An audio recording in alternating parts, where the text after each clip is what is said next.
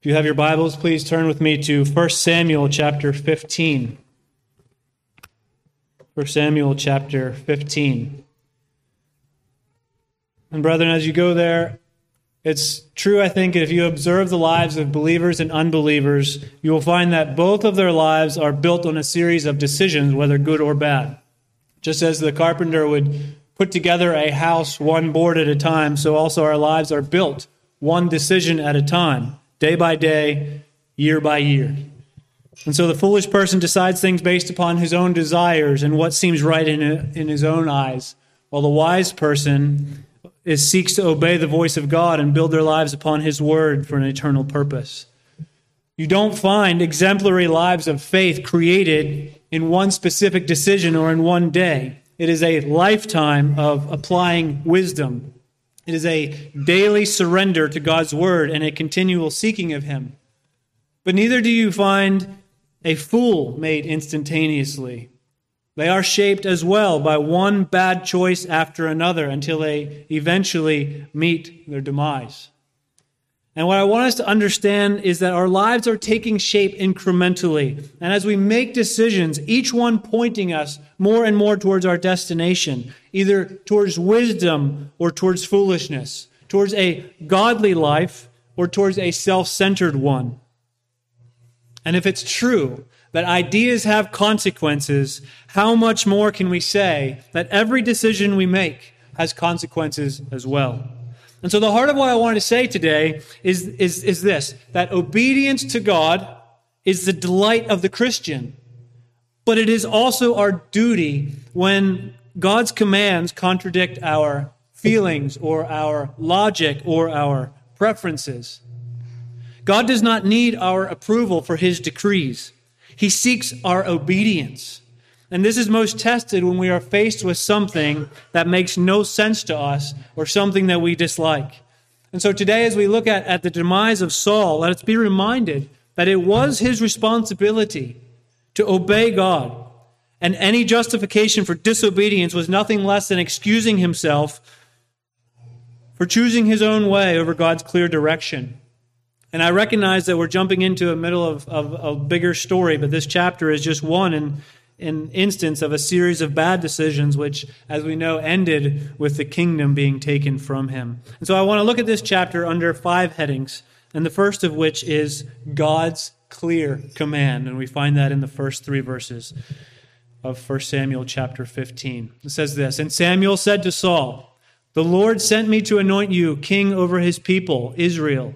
Now therefore, listen to the words of the Lord. Thus says the Lord of hosts I have noted what Amalek did to Israel in opposing them on the way when they came up out of Egypt. Now go and strike Amalek and devote to destruction all that they have.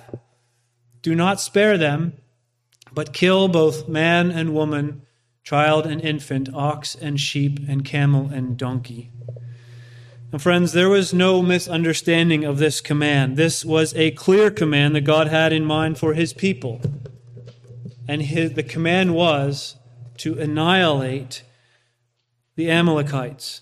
And the command came, as all commands of God do, to his people, which was a clear and understandable command. Now, I recognize when we come to a text like this, we need to acknowledge that we really struggle and dislike this idea of God going in and wiping out an entire nation of children, sparing no one. Because we, we think if, if this is the same God who sent his son to die for us, then why was he so decisive in the destruction of certain nations such as this? And I, I just want to drive a couple of stakes in the ground to support a view of this, which I think will help. And believe me, I have no intention of addressing all the issues. It would take one or more sermons of, of just focusing on this. But I, I want to get through this in such a way that it is comprehensible. So the first thing is this this is no arbitrary or unjustified decision by God. This nation had it coming for quite a while, and this was God's timing to fulfill his promise of judgment. In Deuteronomy 23, 17 to 19, we read God's plan for these people. He says, to the people of Israel. Therefore, when the Lord your God has given you rest from all your enemies around you in the land that the Lord your God is giving you for an inheritance to possess, you shall blot out the memory of Amalek from under heaven. You shall not forget. And you see, it was because of their opposition to the Israelites coming out. And so you see, while Saul was the sword, God was the hand upon the sword, exercising judgment and overseeing justice. And so This was not some arbitrary decision, but this was also not a bigotry or ethnic cleansing or any such thing. Sin was the issue. If you just look at, at 1 Samuel 15, verse 18, where the command is recalled, we read this The Lord sent you on a mission and said, Go devote to destruction the sinners, the Amalekites. It was always sin that was the issue. And God is not one to take lightly the sins of an individual or a nation. But then, thirdly, I want us to note that we have to see and be reminded in this text the horrible evil of sin. And, brethren, let's just be honest. We read this and we get very uncomfortable because we see God ordering the execution of everyone. And we think, how can this be right? And again, I won't pretend to address all these issues, but, but the hard truth of this is, is for us to recognize that not one of us has a proper view of the evilness of sin. We see this war as an overreaction or something out of balance. Like, did God have a bad day? Or why, why would He cause judgment to fall in such severity upon this nation? But the reality is that every sin is a great offense against a holy God. And when a nation of people do nothing but continually provoke the living God by willfully and knowingly going against him and his commands, his judgment is sure to come. And brethren, you and I can apply that to our own nation very well. We, we must always remember God's attributes, as was recalled this morning. He is loving, He is kind, and He is equally just and holy. And this, my friends, was the perfect measure of justice given to this nation, for their sin was great. And so I recognize this is a sobering note to begin with, but we must always keep in mind the evil of sin and its sure end. Because judgment will come upon the wicked, and it is only in finding our refuge in Christ that we are saved from God's wrath. And so we see God's clear command, but then notice, secondly, the deceitful disobedience of Saul, verses 4 through 9. So Saul summoned the people and numbered them in Telaim, 200,000 men on foot and 10,000 men of Judah. And Saul came to the city of Amalek and lay in wait in the valley. Then Saul said to the Kenites, Go, depart, go down from among the Amalekites, lest I destroy you with them. For you showed kindness to all the people of Israel when they came up out of Egypt. So the Kenites departed from among the Amalekites. And Saul defeated the Amalekites from Havilah to, as far as Shur, which is east of Egypt. and he took Agag, the king of the Amalekites, alive, and devoted to destruction all the people with the edge of the sword. But Saul and the people spared Agag and the best of the sheep and of the oxen, and of the fattened calves and the lambs, and all that was good, and would not utterly, utterly destroy them. All that was despised and worthless they devoted to destruction. And so, brethren, we see first of all that Saul seemingly obeyed right away. He summoned the people and they marched off to war. So far, so good. He seemed as though he was following the Lord's commands. And yet, as he was in the midst of defeating them, it seems like in the midst of the battle, he, he formed this plan in his mind that would evidently make him appear as some kind of overachiever or a war hero or something of the like. We read that he spared Agag. That was the man. I mean, that was the guy. And he spared him. Why?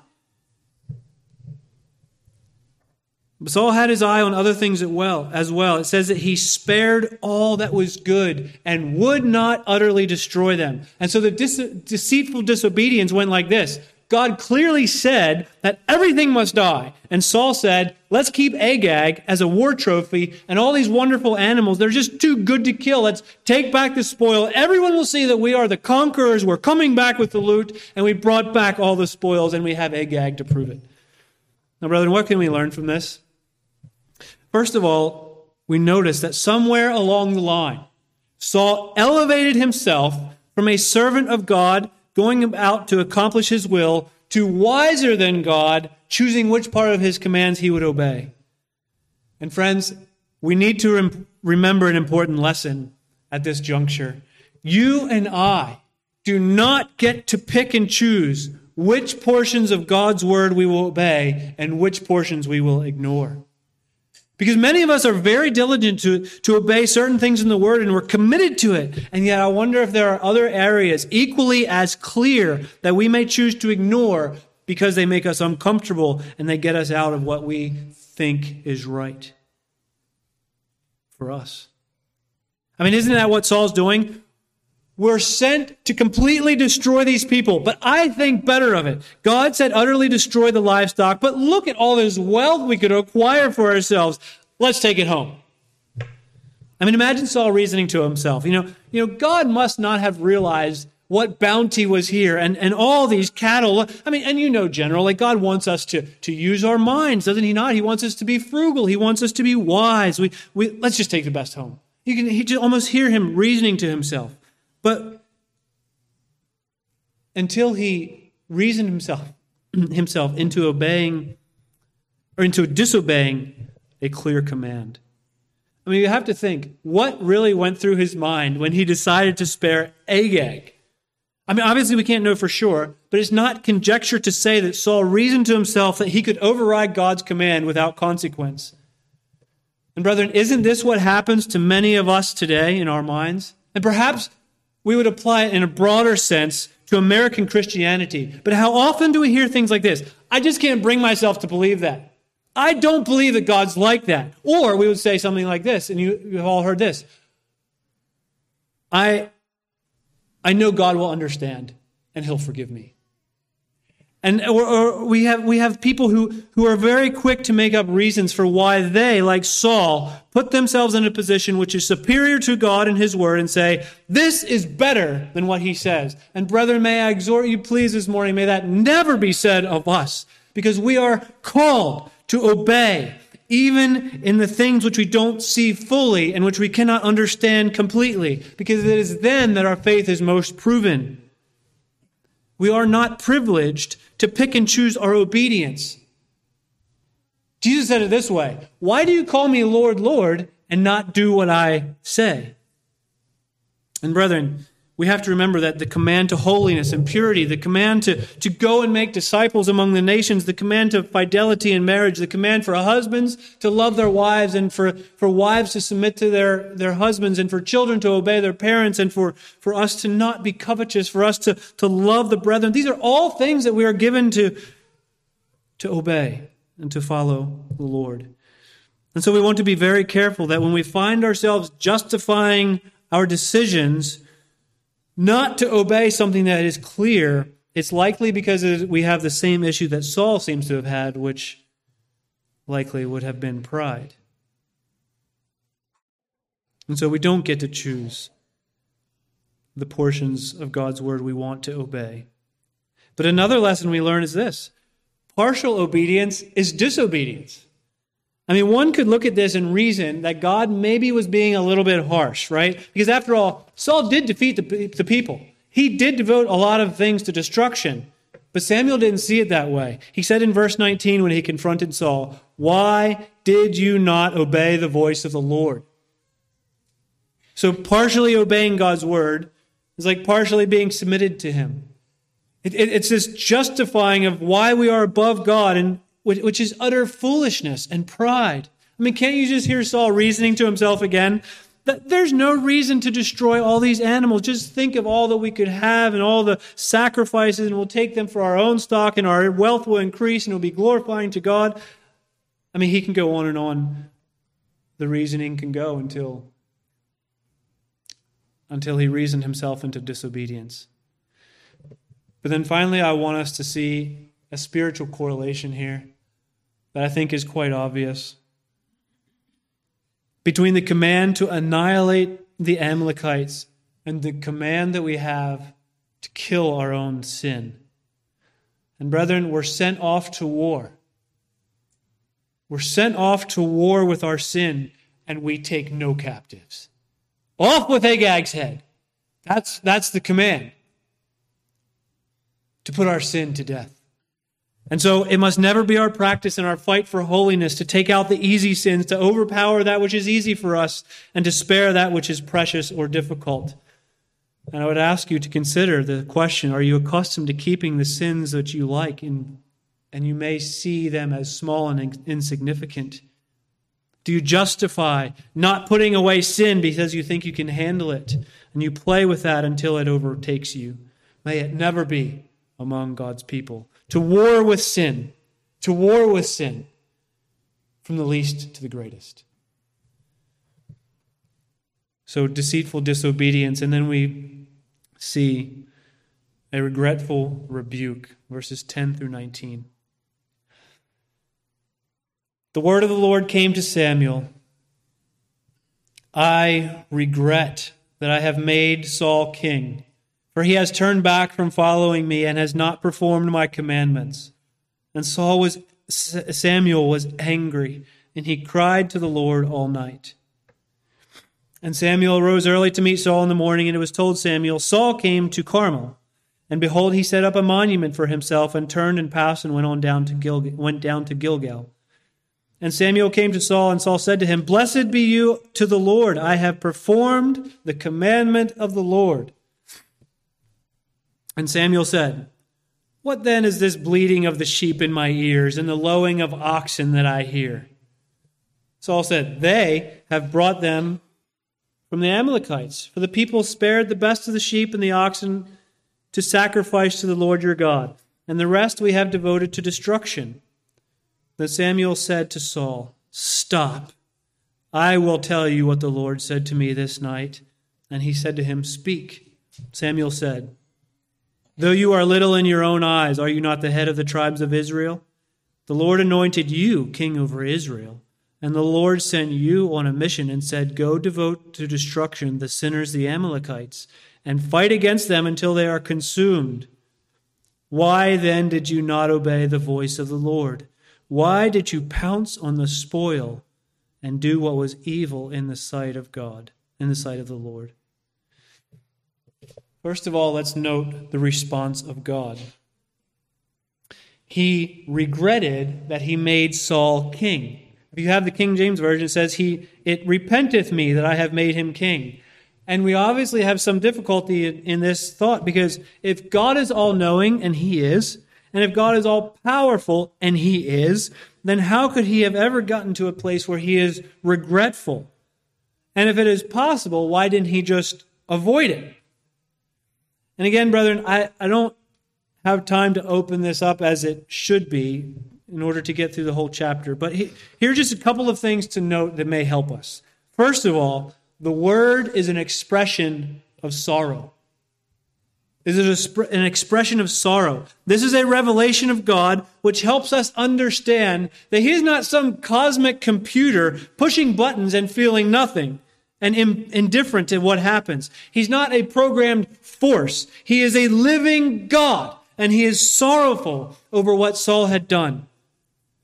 When Samuel went and, or when Saul went and made a mess of everything and turned his back on God, it wasn't as though God was just indifferent towards it. He was sorrowful and it grieved him, much like it grieved him in Genesis 6 over the sin of mankind.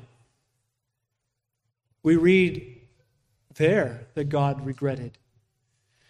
And so this is not as much of an example of God changing his mind as it is revealing his grief. He knew what Saul was going to do, and yet he was grieved. And, brethren, I would just remind you don't we read the exhortation in the New Testament? Do not grieve the Holy Spirit. I mean, we recognize this is, this is consistent language with what we know of God. So, anyway, but then we notice this. The change which caused this response from God was not a change in God, but in Saul. Why did God regret making Saul king? for he has turned his back from following me. Now, brethren, we need to keep our Bibles handy when we try to make sense of this because there are many truths in Scripture which tell us of God's sovereignty, and we will never lose our grip upon that. But we also want to maintain a firm hold on the fact that man is responsible for his sin and the choices he makes. We don't read that God made Saul turn away from God. We read that Saul turned away from God. And friends, in the midst of all our d- debates about how God can regret something or how can he change, don't lose the fact that Saul is the one who made these decisions, who led to his out, this outcome. And what I want to lay upon our consciences is the fact that we must be diligent to obey the commands of God. For if we continue to reject him, if we continue to choose our own path and prefer our own finite wisdom over his infinitely wise revelation, then we're following the foolishness of Saul, which will eventually lead to our own demise. We are commanded to obey. And so we see the response of God, but then notice also the response of Samuel. We read that Samuel was angry and he cried to the Lord all night. The word literally means it burned within him. It angered him how God was dishonored. It angered him that Saul was making a senseless mess of this kingdom. And it even angered him, maybe, that God made him king. So let's learn some things from this. First of all, godly people cry out to God before they go to men. God is to be our first audience when trouble comes. Do we run to him in prayer when we are faced with severe sorrow? I mean, these are questions we have to consider. Do we, do we run first to him? How, how do we respond to the sins of others? Are we grieved over sin when we are made aware of something? Does it make us angry, not because of what somebody else has done, but because of what they have done as an offense against God? Or are we prone to some self righteous response that would say something like, Oh, I would never do such a thing? I mean, you have to think of Samuel's emotions in this as he, as he paced his house all night crying out to God. This was not Samuel's sin, but it was his responsibility as the leader and prophet of the nation of Israel to lead his people through this. And so as he, as he considers the path of Saul and how God told Samuel to anoint this man as king. And Saul seemed to be a humble young man. And yet now he was full of pride and, and choosing his own way and rejecting God's word. And as he considered all of these things, and it put Samuel in this unenviable position of leading the nation through, and it made him angry. He was angry. He could have even, he could have thought or even said, God, you regret that you made him king. How can that be? What about me? Now I'm put in this situation. How could it be? Why did you do that? You're God.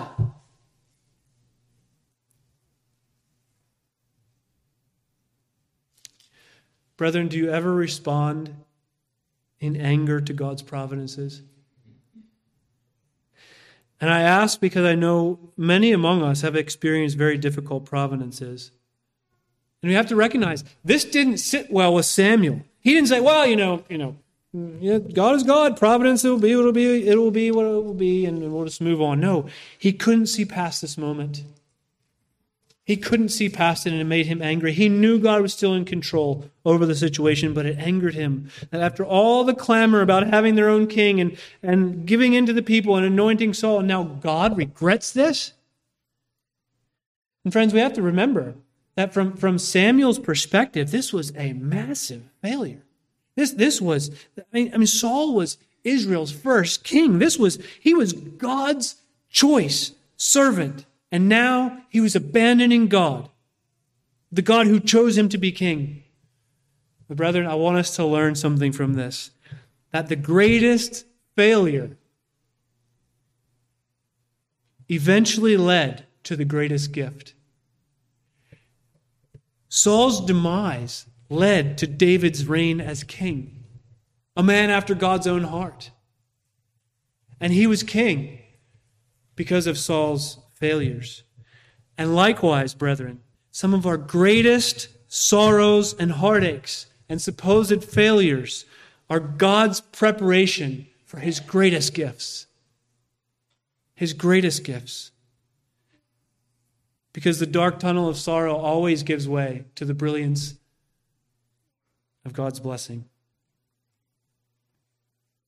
But then learn that godly people get angry over sin. Have you ever thought about the fact that there's some tangible way to measure your love for God by how much you hate the things that He hates? I mean, Samuel was not indifferent towards this, he was indignant. And I wonder how many of us would have been so angry about this that we would have cried out to the Lord all night. Because if we're honest, we probably tend to think, as, as I am prone to think, well, that's, that's, that's too bad. That's too bad. And we go on. But you read in Psalm 97, verse 10, it says, Oh, you who love the Lord, hate evil. You see, for those who are jealous for the glory of God, they are also a people which hate evil, and they hate the things which tarnish the glory of God, and they hate the things that that that that are against God, that tarnish his glory before a, a, lost world. They hate occasions given to men to scoff at the church because of another person's sin. They hate those things. And so I'd commend to you that if you've ever experienced anger over sin, maybe it is because God is showing you the things that he is angry at. And it's because you love God and you love His glory. But then you see the response of God, the response of Samuel, and now look at the response of Saul. So after a night of prayer, Samuel rises early. He waits no, he wastes no time. He rises early to meet with Saul, and when he meets him, he gets a surprising greeting from Saul. Saul says, Blessed be you to the Lord. I have performed the command of the Lord. It's as though Saul is totally oblivious to the matter at hand and about what, uh, about what is to come down. Either that, or he's just trying to deflect any issue that Samuel may have had with his decision. Either way, Samuel might have been taken aback a bit by, by Saul's response, but he had a, a witty comeback. He says, uh, As I recall, you were sent to destroy everything. What then is this, this bleating of sheep that I hear? I mean, it's a classic case. It's almost comical, but it's, all, it's a classic case of a child who has a milk mustache, and you say, Did you drink the milk that I told you not to? No. Well, then what's the evidence on your face about? Hey, I mean, he just, it's so obvious. So Saul, in his best effort to minimize the issue and even turn it into a, virtue, bravely says, They brought it back. It was their idea. That's who it was. And what's even better, Samuel, let me explain, is that the reason they spared them is because they thought it would be a sacrifice to God for giving us this huge victory. And as you read it, as you read this account, you get the sense that he was going on and on, eloquently explaining to Samuel why this had taken place. And it, at one point, Samuel just breaks in and says, Stop! Enough! Just stop! I'm going to tell you what God says. I have had enough of hearing all of your phony reasons and justifications for talking about how wonderfully right you were for making this decision. Now just listen. Just listen. And friends, if there is ever a time, if there is ever a time to be interrupted and confronted with truth, it's when we are in the middle of making up for ourselves excuses as to why we did not obey God. And truth be told, there are times for all of us that we need good and godly friends or pastors to say to us directly, Stop. Hear what God says. I'm going to tell you. You are not being a faithful husband. You are not being a loving wife. You are not being a godly child or whatever it may be. You must hear the truth. And so, friends, when we are confronted with wrong or when we're out of line in some way or when a friend or a, a pastor comes to you and says, Here's the way, walk in it, how do we respond? I mean, do we have our fingers out ready to point at someone else? Do we have all of our excuses loaded up, put together, and ready to present to him? I mean, do we, do we start as Saul did, as speaking about all the other things that he's done as an exoneration? See, I don't think Samuel would have interrupted Saul if he was on his knees praying. and confessing his sin. That wasn't the case. And Samuel had enough. And he just said, Stop. Which leads then to the direct rebuke in verse 19. Why did you not obey the voice of the Lord? You see, friends, God is faithful to his people. He always sends his rebuke to us when we need it. It comes through the word, whether it be in private devotion or from public public proclamation, whatever it may be, and immediately we're set in our place. And the response is up to us. And then, fourth heading is excuses and exhortations, verses 20 to 23. Saul said to Samuel, I have obeyed the voice of the Lord. I have gone on the mission on which the Lord sent me. I have brought Agag, the king of Amalek, and I have devoted the Amalekites, Amalekites to destruction. But the people took of the spoil sheep and oxen and the best of the things and the best of the things devoted to destruction to sacrifice to the Lord your God in Gilgal. And Samuel said, Has the Lord as great delight in burnt offerings and sacrifices and as, as in obeying the voice of the Lord? Behold, to obey is better than sacrifice, and to listen than the fat of rams. For rebellion is as the sin of divination, and presumption is as iniquity and idolatry. Now, first of all, notice again Saul's response when he's pressed. He says, I did obey God. I went on the mission. I devoted them to destruction. Oh, maybe I brought Agag back as, as, as a prisoner instead of killing him. But other than that, I, I, I did what I was supposed to do. And brethren, what is this? I mean, is he, is he so blind that he really believes he obeyed the voice of the Lord? Or is he trying to smooth things over so that Saul doesn't notice, or Samuel doesn't notice the, the bleeding of the sheep or the fact that Agag's over here under a tree with a big glass of water and a smile on his face because he thinks he eluded death? I mean, what, what's he trying to do? It would be a good time to note, brethren, the hardening effect of sin and the blinding effect of pride, especially. And I think we see a picture of a man driven by his own pride so that it blinds him to his own perception of obedience. I skipped over to earlier, but go back and look at verse 12. We, we read that upon returning from this half done mission, Saul was busy building a monument for himself. That's what he did on his way. Now think about that. He just did something so dishonoring to God that his kingdom was to be taken from him. But in his prideful heart, he pats himself on the back and goes and builds a monument to himself for another victory and celebrates what he has done. Brethren, hear me. Pride blinds us to the proper view of obedience so that even when we are confronted with it, we still refuse to see our sin. Pride blinds us to a proper view of obedience. But then we also see that sin hardens people as well. We don't read of Saul's repentance here at all. We read only of excuses and blame shifting, which reminds us, brethren, that sin is a stealthy enemy which marches upon our hearts in silence, little by little, until it overtakes the tenderness and, and, and uh, softness towards God, which takes away our pure conscience. And it leaves us with a hard hearted disregard for God's law. Sin's hardening will make us believe that partial obedience is full obedience. And yet, in the economy of God, nothing could be further from the truth. All right? And we know that. I mean, imagine training your children to be partially obedient. Hey, did you clean your room? Well, sort of. Well, did you take out the trash? Sort of. I mean, it's, it's foolish to even consider. When God commands us to obey Him, He does not accept or expect partial obedience. We either obey Him entirely or we disobey Him completely. And, friends, you can imagine this.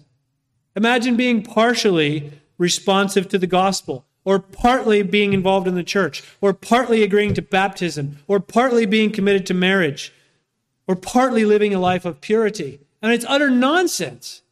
But sin hardens us to that, and our pride blinds us to what we are doing. And friends, I, I also need to point out the futility in this, in this text, the futility of excusing ourselves. How easy it is with us to come up with excuses when confronted with sin or wrongdoing in any way. Well, we may say, I see your point, but I just can't bring myself to believe that. Or we go to our personality and say, you know, I'm just not made that way, and I don't think I, it doesn't really apply to me. You see, we have all these ways that we excuse ourselves. And whatever it may be, I find within myself a, a quite a willingness and a readiness and an ability to justify myself and excuse myself with quite ease. Because excuses are so easy to find and so hard to kill because it provides for us a soft spot to land, a, a, a comfortable place to live when we're being pushed or called. When God calls us to do something difficult, we find excuses to remain in a place of comfort. It's, so, it's as though we can come up with excuses so quickly.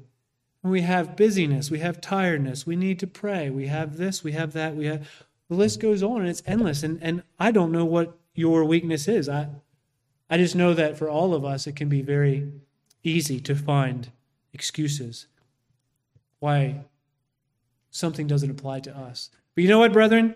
One of the greatest evidences of grace in a person's heart is joyful obedience to the Word of God. When the Word of God is brought forth to your heart and soul, joyful obedience is probably the expected um, response. And I'm sure that it is in, in the hearts of believers. Because excuses and trying to reason away a clear command, and, and especially outright disobedience, should cause us to be very suspect of our humility and submission to God. Now, to be sure, there are reasons, legitimate reasons for us not doing certain things, but we want to make sure that in our consciences, we are not attempting to wiggle out of what God has commanded for us by offering our preference. But then I want us to see Samuel's exhortation to Saul. And it's here that we get the verse that we all know to obey is better than sacrifice. And friends, I don't want to speak with conjecture authoritatively, but is it possible to think that Saul's justification for preserving the animals was simply his attempt to use spiritual language to cover for carnal cravings? Because he wanted the loot. He wanted what was best. He destroyed the worthless things. That was no problem. But when he was faced with the question of why he kept what was best, his only recourse, baby, was to say that it was a sacrifice for God. Now, here's the reminder to everyone, and you must hear this that, that spiritual sounding language is worthless when it comes from a hollow heart. God delights in heartfelt obedience, not eloquent, eloquent opposition. He delights in heartfelt obedience. I mean, it's like somebody hesitantly coming to church for like a decade, but never submitting to what God's word teaches. That's not a sacrifice that pleases God just because you come to church. He desires obedience. We read in Psalm 51 that God delights in truth in the inward being. And friends, all of the outward motions of religion, all the right language, all the Christian verbiage and activity flowing from a disobedient and rebellious heart are worthless offerings and sacrifices to God. He delights in sacrifice. We read that in the Old Testament. We were commanded to do it, but it was to be done as an offering of worship to Him, not at the expense of obeying His clear word. And brethren, how often it needs to be said that, that the formality and routine of religious activity does not equal true worship. If all we present to God is a checklist of things we have done, and we go off to build a monument to ourselves, it is a sham, and we've missed it. Because we can preach until we are so fat with knowledge, but if we are not exercise, exercising ourselves in the truth, by going out of this place and living lives of obedience, it's worthless. Because we can speak of mission. You know this. You know this, how easy it is to speak of all these things. We can speak of missions and speak of discipleship. We can speak of purity. We can leave this place knowing many things, but we must leave this place applying, seeking to apply what we know. We must never be satisfied with simply hearing the word, but pray to God for strength to live it out, to live what we know. And friends, obviously, I'm not, I don't think I'm speaking to people here who live this way, but the reminder remains that God desires a happy hearted obedience, not a cold hearted checklist. And we remember that the word of the Lord came to Saul, and he was responsible for it. And brethren, if anyone in this world is privileged to hear the word of God continually, it is us.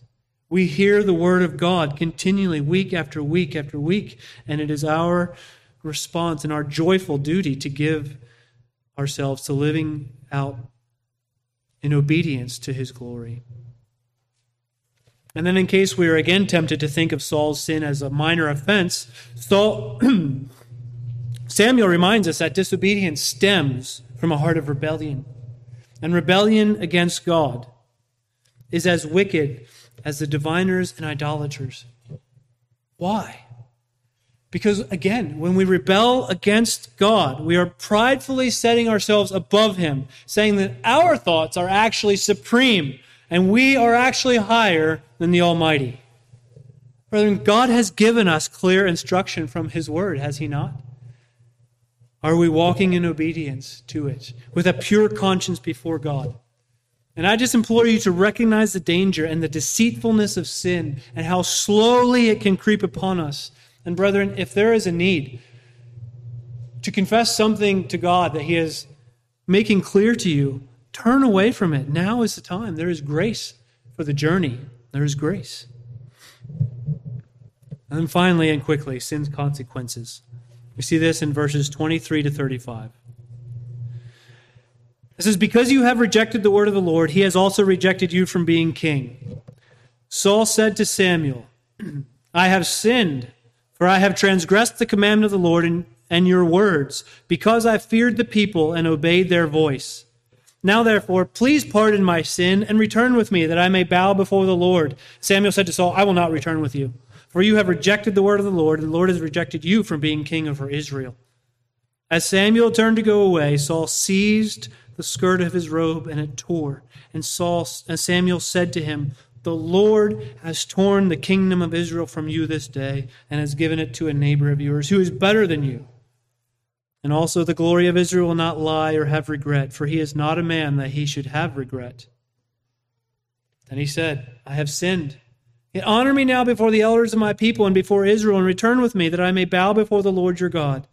So Samuel turned back after Saul, and Saul bowed before the Lord. Then Samuel said, Bring here to me Agag, the king of the Amalekites. And Agag came, came to him cheerfully.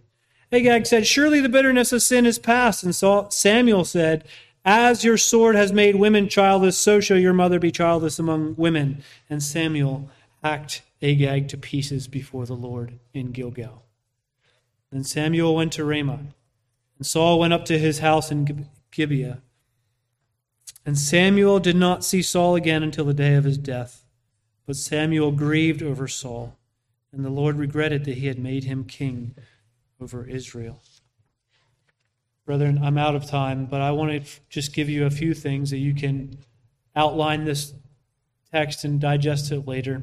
I, I can't get through it all, but first of all, we need to see the direct connection of the sin to the consequence. Saul, because you have sinned, because you have rejected my word, I have rejected you. You see, sin always brings consequences. Every sin brings forth its fruit in season. And this was the result of Saul rejecting God's word. Young people, think. Think about the choices that you're making and the foundation you're laying for your life. Decisions have consequences. Don't think that you can waste your waste away the years of your youth living in sin and never face consequences. Every choice is either made with wisdom and prayer or foolishness and ignorance. Sin has consequence. But then secondly, we see something of a confession here from Saul, but I think from reading this, it seems that at best it's a last resort kind of confession. He says, I've sinned. Now that I have that behind me, can you please come with me so that I will be honored before the elders? You know, that's what he's, that, that seems to be what he's, it's, it's the type of confession that you get from a person who thinks very lightly of sin and very highly of how they are viewed by other people. Because worldly sorrow and a worthless confession is what we get when, when we say the right thing, hoping to appease God while remaining, while protecting our own reputation. And we need to be reminded that, that it is a mark of true repentance when we see that we have offended God and sinned against him. So we confess our sins to God and let our reputation up to him. But then, thirdly, notice Agag. He is a picture of what so many people are like approaching the coming day of judgment. He came when summoned with a big smile on his face. He, he thought he was in good spirits because he assumed that he eluded judgment. He did not know what awaited him when he was brought before the old prophet, and yet it was there that he met his demise. Dear unbelieving friend, justice will find you. There are so many preachers in our land who, like Saul, they spare the sword of God's law and give men reason after reason to think that they have escaped God's judgment. But they don't know that there is one like Samuel who they will meet and he will execute perfect justice. And if the law of God, friend, does not drive you to the Savior, to the cross of Christ, where the only place for your sin to be taken care of is found, you will meet your judgment. And there will be no hope on that day. So let Agag remind us that judgment does indeed find you out. But then it is, we have to recognize that this is a sad ending to what began as a promising story. Saul, Saul was a man, he was anointed to lead the nation, yet in his foolishness and rebellion, it, it led him to where he was now grasping at the robe of Samuel. You can just see it. There's just this one last desperate attempt to remain in control. And so we're left with a sad summary that Samuel left him and did not see Saul again. Friends, we need to see man's depravity in this story and recognize that were it not for the grace of God, we would be just as rebellious and disobedient as Saul. We can't leave a chapter like this thinking that we're somehow better than Saul and incapable of foolishness. We must remind ourselves that uh, praise be to God. We have been reborn. We have new hearts that long to please Him and serve Him. We have grace to cover our sins. We have been given the blessed Holy Spirit to empower us to live this life He has called us to. So don't see this as something that we look down our nose at Saul. We see this and praise God for His grace in our own lives who has saved us from our sin and given us the blessed Holy Spirit to empower us. Now, the final appeal I have is for those who have yet come, who have not yet come to Christ. Brethren, this is your first act of obedience. This is it, because the wind obeys him. The lightning is going to strike at his command. The planets orbit at his will, perfectly in accord to what he has told them. But what of you this morning? Are you going to continue in disobedience? when all of creation testifies against you that you are rebelling against the Most High God. And you have a Savior who is willing, He's meek and lowly. He calls all those who have sinned to come to Him to find rest. Don't continue to reject God.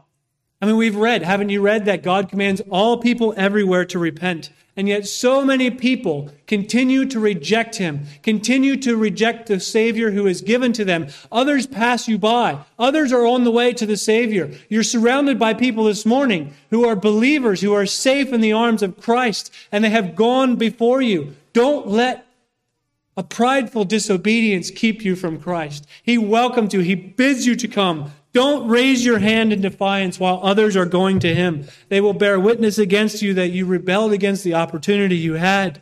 And so I say, come to him. Obey the gospel. That is the first command for anyone here who has not come to Christ because you have to recognize that there are clouds of darkness and judgment that are circling your head and they are going to burst upon you in judgment unless you come to Him. And you have a willing Savior who says, All who come to me, I will not cast out. And He will not cast out a single one here this morning who comes to Him in faith. And friends and brothers in Christ, I put before you again the example of Saul. And I just remind you that we do not want to go the way of this man. And that the obvious ex- exhortation is that when we are confronted with sin, do not begin to excuse yourself or to blame others. Let us not minimize our failure. Do not minimize our sin. This is the way of futility and sorrow and misery, and it eventually ends in our own demise. Brethren, we have a Savior who is ready to forgive. Let us confess our sin. Let us make wrong the right and do as John says walk in the light as he is in the light. Amen? Let's pray together. Father in heaven, thank you for your word, and I ask God that you would apply the truth to our hearts. And I pray, God, that you would show us of any remaining sin in our lives. Help us to see it as an offense against you, and that we would be quick to confess and find forgiveness in the blood of Christ. Bless your people, Lord.